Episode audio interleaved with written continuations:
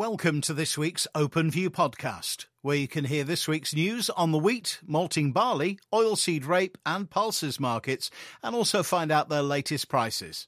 Starting with the wheat headlines for this week, prices continue to grind lower. UK wheat exports pick up on corridor delays, and the market's on weather watch. UK wheat futures prices fell another £10 over the past week, with every day like Groundhog Day. Negative news wires, technical selling, and funds and specs selling derivative markets ably assisted by algorithms, which is creating some major disconnects between physical and futures markets. It is reported that funds are now short of every major international wheat futures exchange, increasing their short on CBOT wheat to 11 million tonnes. Funds are long on maize and soybeans, which have remained well supported despite reports of a monster Brazilian soybean crop, disappointing US maize sales, and some much needed rains in Argentina. Ongoing shipping delays via the export corridor, blamed on Russian inspectors' tardiness in approving vessel releases, has resulted in an increase in demand for UK feed wheat, with several transactions via the deepwater facilities being concluded. This is a welcome development for UK exports, which had been disappointing to date due to avian influenza and that one ethanol plant has ceased production. The success of the corridor and overland exports from Ukraine is being met with disquiet by a growing number of EU countries who see it as a major reason for the collapse in their domestic prices.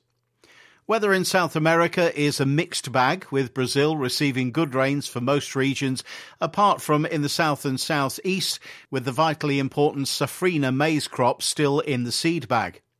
Argentina is still in the grip of the worst drought in 60 years, despite getting some much needed rains in recent days.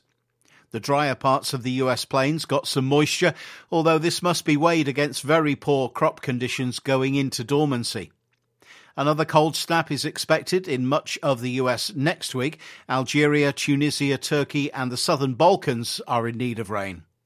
Crop Monitor Mars warned of potential damage from freeze thaw conditions in the EU due to the fluctuating temperatures and the lack of snow cover in the Alps, an important source of downstream irrigation in the spring.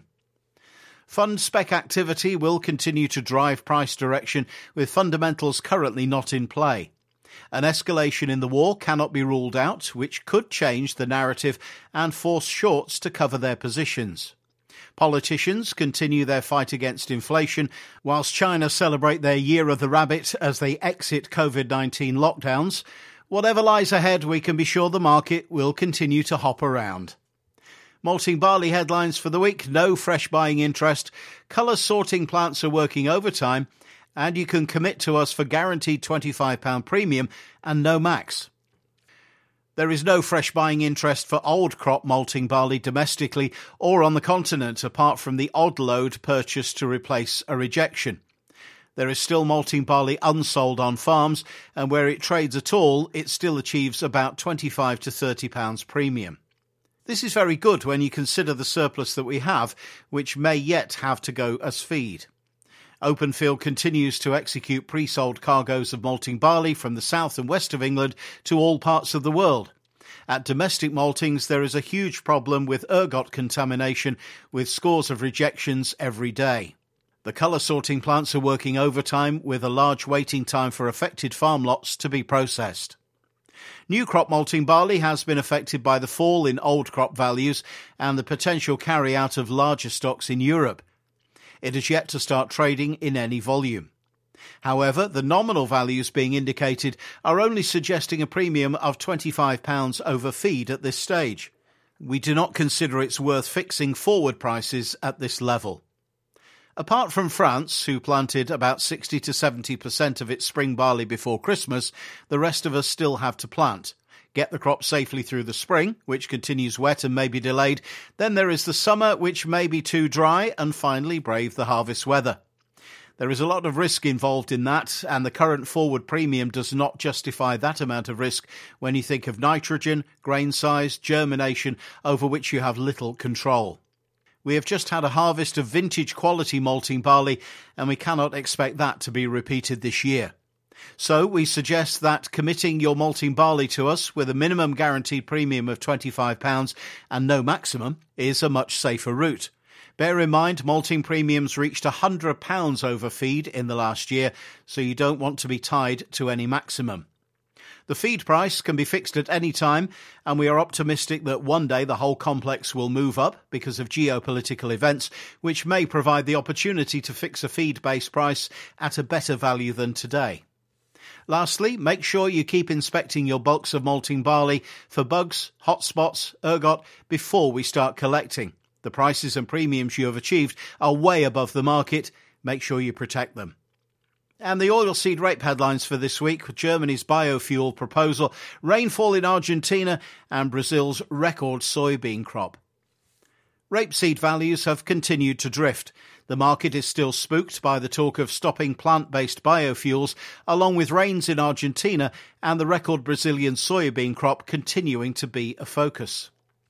Germany's government is considering proposals to phase out the use of biofuels produced from crops by 2030, with the aim of reducing greenhouse gas emissions.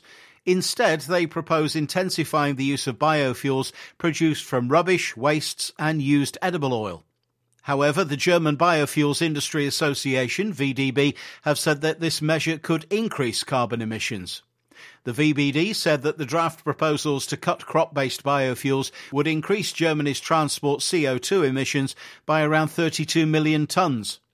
Under Germany's climate protection law, only 85 million tonnes of CO2 may be emitted by transport in 2030, and in 2021, Germany's transport sector emitted about 148 million tonnes of CO2, according to figures from the Environment Ministry. Chicago soybean futures have been pressured by recent rainfall in Argentina. More rain is expected in the coming week, which will hopefully prevent further damage to the soybean crop. A Reuters report explained how the recent rains in Argentina surpassed even the most optimistic forecasts, but the spread was very uneven.